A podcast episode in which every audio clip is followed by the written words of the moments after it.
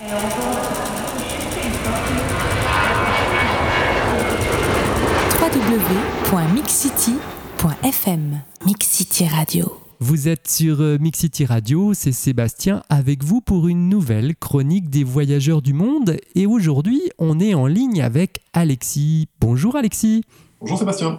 Alors Alexis, tu fais partie de ces voyageurs du monde qui voyagent à la fois pour le travail et le plaisir. Tu vis en Suisse et tu pars souvent en Inde.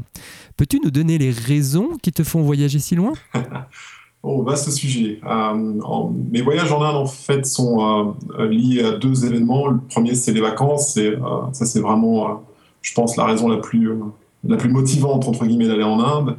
Et après aussi pour le travail, parce que j'ai un travail qui me, heureusement, entre guillemets, aussi financièrement, me permet de faire l'aller-retour en Inde très souvent. Donc, oui, là, je reviens cette année de deux voyages, en fait, un de trois semaines au mois d'avril et un une dizaine de jours au mois de euh, juin cette année. D'accord. Bon, par ton travail, j'imagine, c'est ton employeur qui, te dit où aller, mais comment toi, personnellement, tu, choisis tes destinations? Euh, Je dirais que je suis très cartésien dans l'approche et euh, personnellement, et ça, ça déteint un petit peu dans la manière de choisir, je pense, les, voyages. Dans un premier temps, je pense qu'il y a quelque chose qui influe beaucoup, c'est là où vont les amis, les, les connaissances, la famille.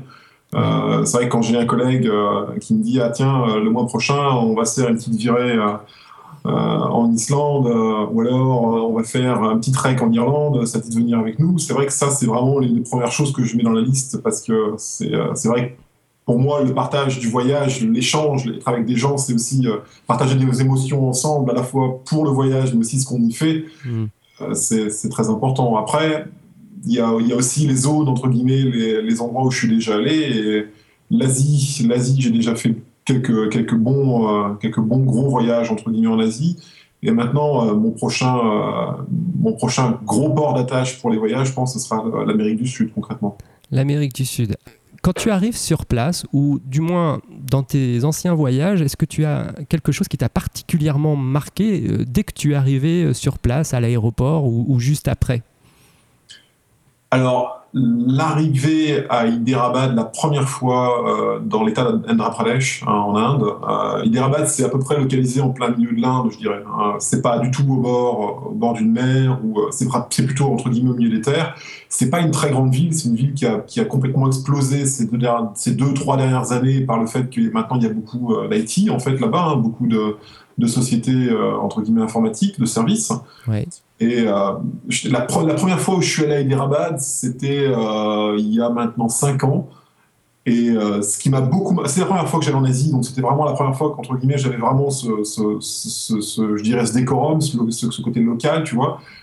Et vraiment, ce qui, ce qui m'a frappé le moment où je suis descendu de l'avion, c'est déjà la première marque, c'est la chaleur. Même si tu es, tu sais, dans l'air conditionné, des, euh, hmm. euh, ce qu'on appelle le nosing, ce qui vient te chercher dans l'avion, là, tu vois. Et après, tu sors, voilà, tu donnes ton passeport, tu passes la sécurité, tu récupères ton bagage. Et d'un seul coup, tu as, as, les portes électriques, les, vitres, les portes vitrées électriques qui s'ouvrent. Et là, tu te retrouves dehors. Et euh, tu es là-bas en octobre, c'est le début pour eux de l'hiver, tu vois. Vraiment, tu te dis, bon concept européen de l'hiver, tu vois quatre saisons de l'année, et tu te dis, bon, allez, ça va être frais, euh, machin, quoi. Et tu sors de là, et, et d'un seul coup, bon, tu réalises, il y a l'humidité, il y a la chaleur, et tu dis, mais ça, c'est leur hiver. Et oui, leur hiver, c'est. Euh, euh, même quand le soleil est tombé plus de 30 degrés, même quand la nuit, et même quand tu arrives en plein milieu de la nuit, parce que c'est rare qu'on arrive dans ces pays-là tôt le matin ou en plein milieu de la journée, tu arrives en plein milieu de la nuit, il est minuit ou il est 1h du matin, et il fait encore 80% d'humidité.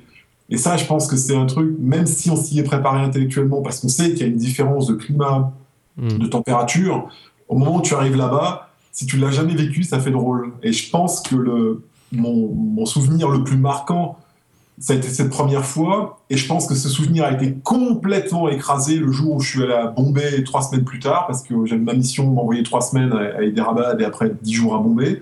Et au moment où je suis arrivé à Bombay, c'était 100 fois pire. C'était incroyable. J'avais la sensation que je pouvais toucher l'humidité dans l'air. J'avais l'impression d'être dans un bocal à poisson rouge. Il n'y a pas d'autre mot. Tu touches l'humidité dans l'air. C'est vraiment cette sensation-là qui me, qui me reste de cette première fois où je suis arrivé à Bombay.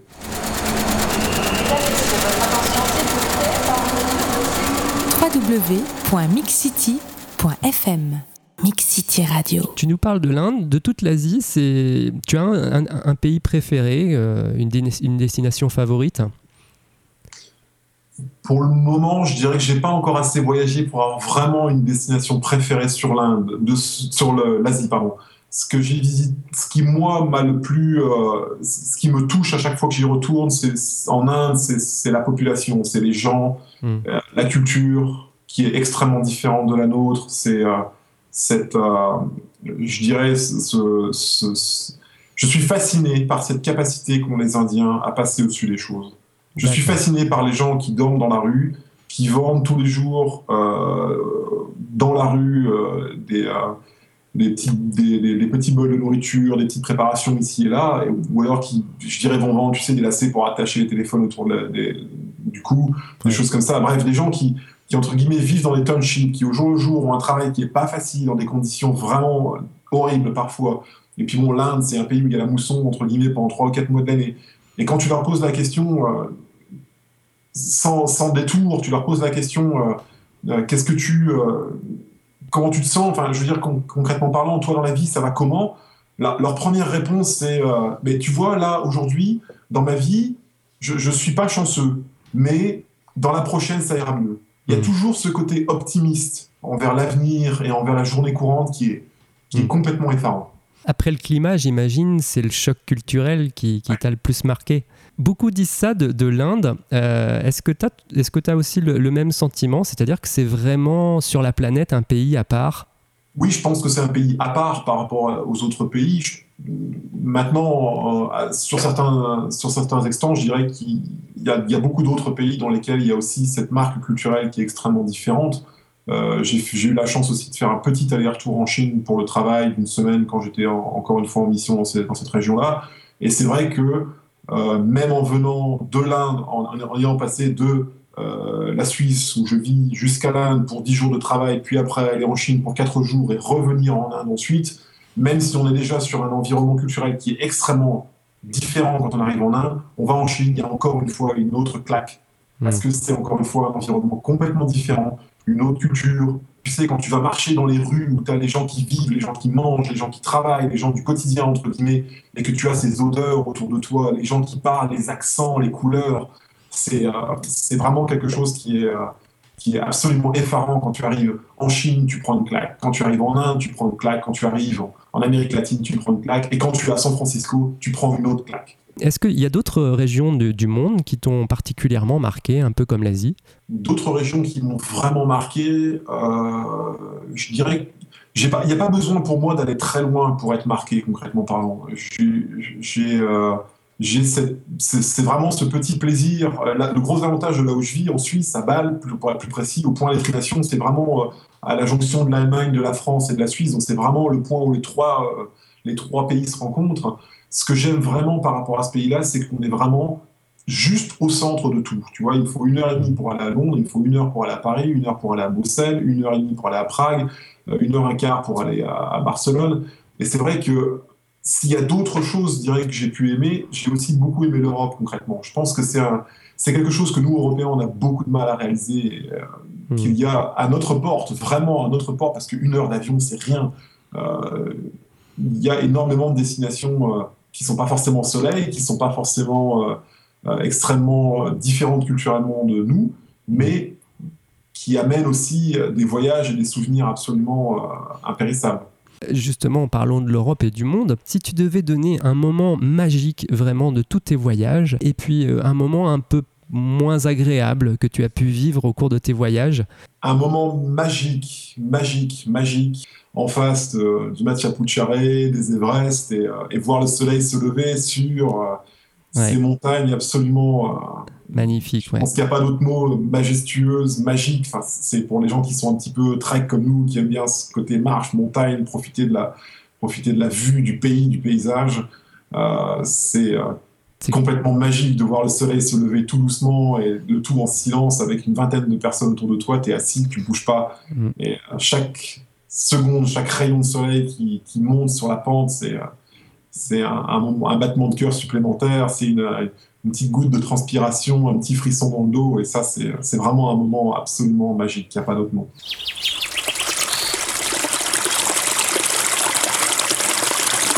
www.mixcity.fm Mix City Radio est-ce qu'il y aurait aussi un moment que tu as trouvé, bon voilà, moins agréable, une galère au cours d'un de tes voyages? Ouais, ouais un, moment, un moment vraiment galère qui me revient, et c'est vraiment sans la moindre hésitation, c'était Istanbul. Euh, pour avoir réservé un hôtel euh, entre guillemets en ligne sur euh, un très bon hôtel d'une grande, d'une grande marque relativement connue entre guillemets, hein, d'un groupe connu, quelque chose de vraiment pas, pas, le petit hôtel du coin de la rue concrètement, vraiment pour être tranquille parce que bon sur les, sur les petites destinations, sur un petit week-end, t'as pas envie d'avoir un, un gros point noir entre guillemets qui est souvent généralement l'endroit où tu dors. Bon, chaque voyage a ses spécificités, mais ça c'est généralement sur les petites destinations comme ça, tu veux être bien installé pour revenir en forme le lundi matin quand tu retournes au travail. Et euh, le, premier, le premier jour où je suis arrivé, l'hôtel, très très bien, rien à dire, vraiment une chambre vraiment propre, agréable, une petite vue sympa sur le Bosphore, vraiment pas de, pas de, pas de plainte du tout. Petite promenade toute la journée dans Istanbul, bon, un temps pas terrible, mais bon, on peut pas toujours avoir la chance de, voyager au moment où il fait le plus beau, au moment où il fait le plus bleu, voilà, visite de la, grande mosquée, la boule mosquée, euh, musée à Sofia, tu vois, petite promenade dans le bazar, euh, petit dîner dehors, voilà, profiter à se promener un petit peu, puis pas rentrer trop trop tard parce que bon, le lendemain il faut attaquer très tôt pour aller faire les treks.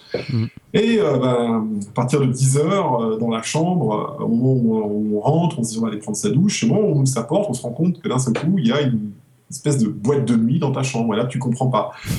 Et tu réalises que tu es au premier étage et que la boîte de nuit de l'hôtel se trouve juste en dessous de ta chambre. Effectivement. Et là, une grande bagarre avec à l'accueil, la difficulté de trouver quelqu'un qui parle anglais correctement pour euh, lui expliquer que euh, ça va être difficile de dormir dans une boîte de nuit euh, toute la nuit, que le lendemain il faut te lever et qu'ils vont devoir te trouver une autre chambre parce que ça c'est pas acceptable. Donc voilà, ça c'était ça, c'était un moment vraiment, vraiment, vraiment pas agréable. Parfois, on a des moments de galère pendant les voyages. Bon, ça permet de raconter après des bonnes anecdotes. si tu avais des conseils à donner euh, aux auditeurs sur la manière de s'organiser, sur la manière de vivre les choses, ce serait quoi? Pour moi, il y a, pour les voyages, je dirais qu'ils sont. Je, je, fais vraiment une très grosse différence entre les courtes distances et les longues distances. Et dans les longues distances, je fais une très grosse différence entre les pays euh, entre guillemets, je mets des très grosses guillemets autour, hein, que je dirais, civilisé. Pour moi, les États-Unis, c'est pas un voyage risqué. Hmm. Euh, pour moi, le Népal, c'est un voyage qui demande de la préparation concrètement. Euh, je dirais pour des pays comme le Népal, comme l'Inde, comme le Sri Lanka, comme certains pays d'Afrique, certains pays d'Amérique du Sud, que j'espère pouvoir avoir la chance de faire l'année prochaine. Euh, pour moi, il y a, un conseil que je donnerais pour ces pays-là, c'est de se préparer vraiment à l'avance. Ne pas croire du tout qu'un voyage, dans un pays comme ça, ça se fait à la minute. Un exemple tout simple pour l'Inde, un voyage, un, visa visiteur, ça a un prix, ça doit, se, ça doit se demander et ça prend du temps à préparer. Hmm. Il faut aussi penser à la région à laquelle vous allez aller. Est-ce qu'il y a euh, aussi euh, des pandémies sur lesquelles il faut être attentif? Madagascar, j'ai eu le cas du paludisme par exemple. Hmm. Euh, pour l'Inde, il faut être attentif à la fièvre jaune. Il y a aussi la dengue dans certaines régions. Hmm. Donc il faut être, euh, pour éviter de revenir avec certaines très mauvaises surprises, comme une de mes collègues de travail qui est allée en Thaïlande il n'y a pas longtemps et est revenue avec un, petit verre qui grandissait dans son genou, sous sa peau, avec un traitement qui coûte plus de 300 euros euh, à hmm. faire venir de l'étranger. Je pense qu'il faut être très très attentif et essayer de bien se préparer concrètement. Je pense, je veux pas mettre de peur dans l'idée des gens. Je veux dire concrètement, c'est extrêmement facile d'aller dans ces pays-là. C'est toujours un énorme plaisir. La population est très accueillante. On revient toujours avec plein d'images plein la tête. Mais si on veut revenir qu'avec des images positives plein la tête et pas les petits bugs dans l'estomac, il faut bien se préparer. Je pense qu'il faut le dire pour les gens qui préparent en se disant voilà, j'ai une amie qui a fait le Vietnam euh, l'année dernière et qui est partie un mois toute seule euh, en, promenade à pied. C'est quelqu'un de très organisé et sa préparation, ça a été la même durée que le temps de son voyage. Donc, mmh. pour ce genre de choses, la place au hasard n'existe pas, il faut être attentif. Je pense qu'il faut aussi, par moment, savoir se, savoir se sortir de son confort, autant en courte distance qu'en longue distance. Par exemple, en Europe, rien préparé, c'est aussi euh, euh, une manière différente de voyager et je pense que ça a aussi des, très très gros points positifs. Tu reviens avec d'autres souvenirs. Je pense que c'est bien par moment de s'offrir la chance de tomber sur des choses qui sont pas forcément visibles, de sortir des, sentiers battus, chercher les petites routes, par moment, euh, tu vois une petite rue à droite, tu vois rien, tu vois personne. Tu passes cette petite rue et tu tombes sur une jolie petite cour dans laquelle il y a des enfants qui jouent, dans laquelle il y a des dames dans un coin qui sont en train de filtrer du blé avec un ventilateur. Et on se rend compte que ça fait une photo fantastique. Et ça, c'est, je pense, la grosse magie des, des moments où tu sors des sentiers battus.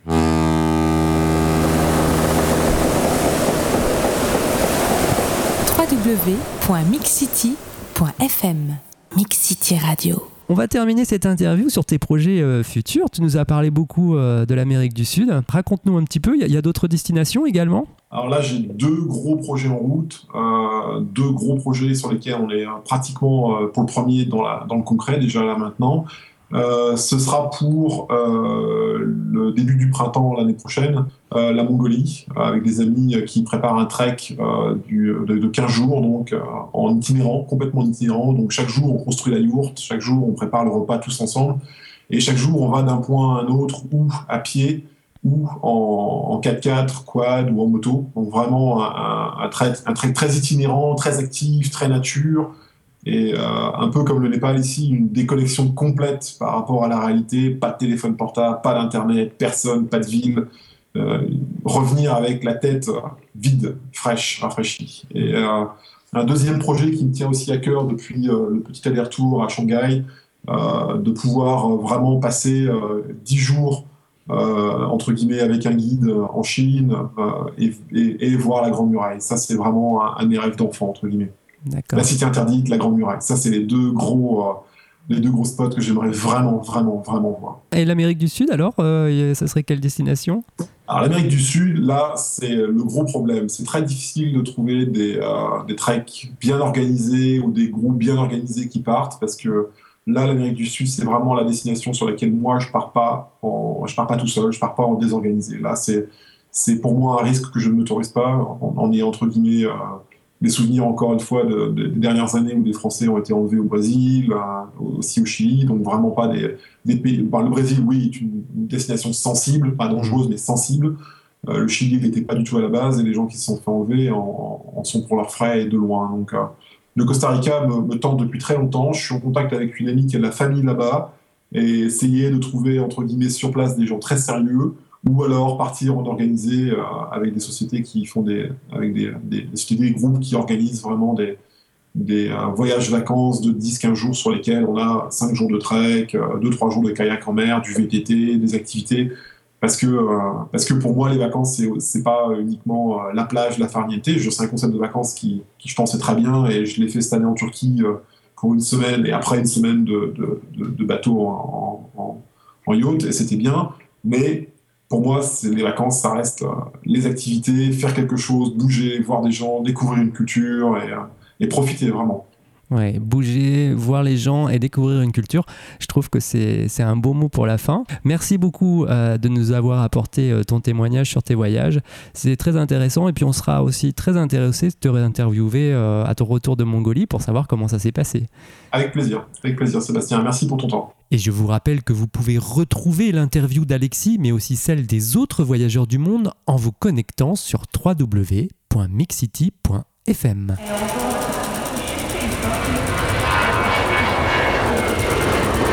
www.mixcity.fm Mix City Radio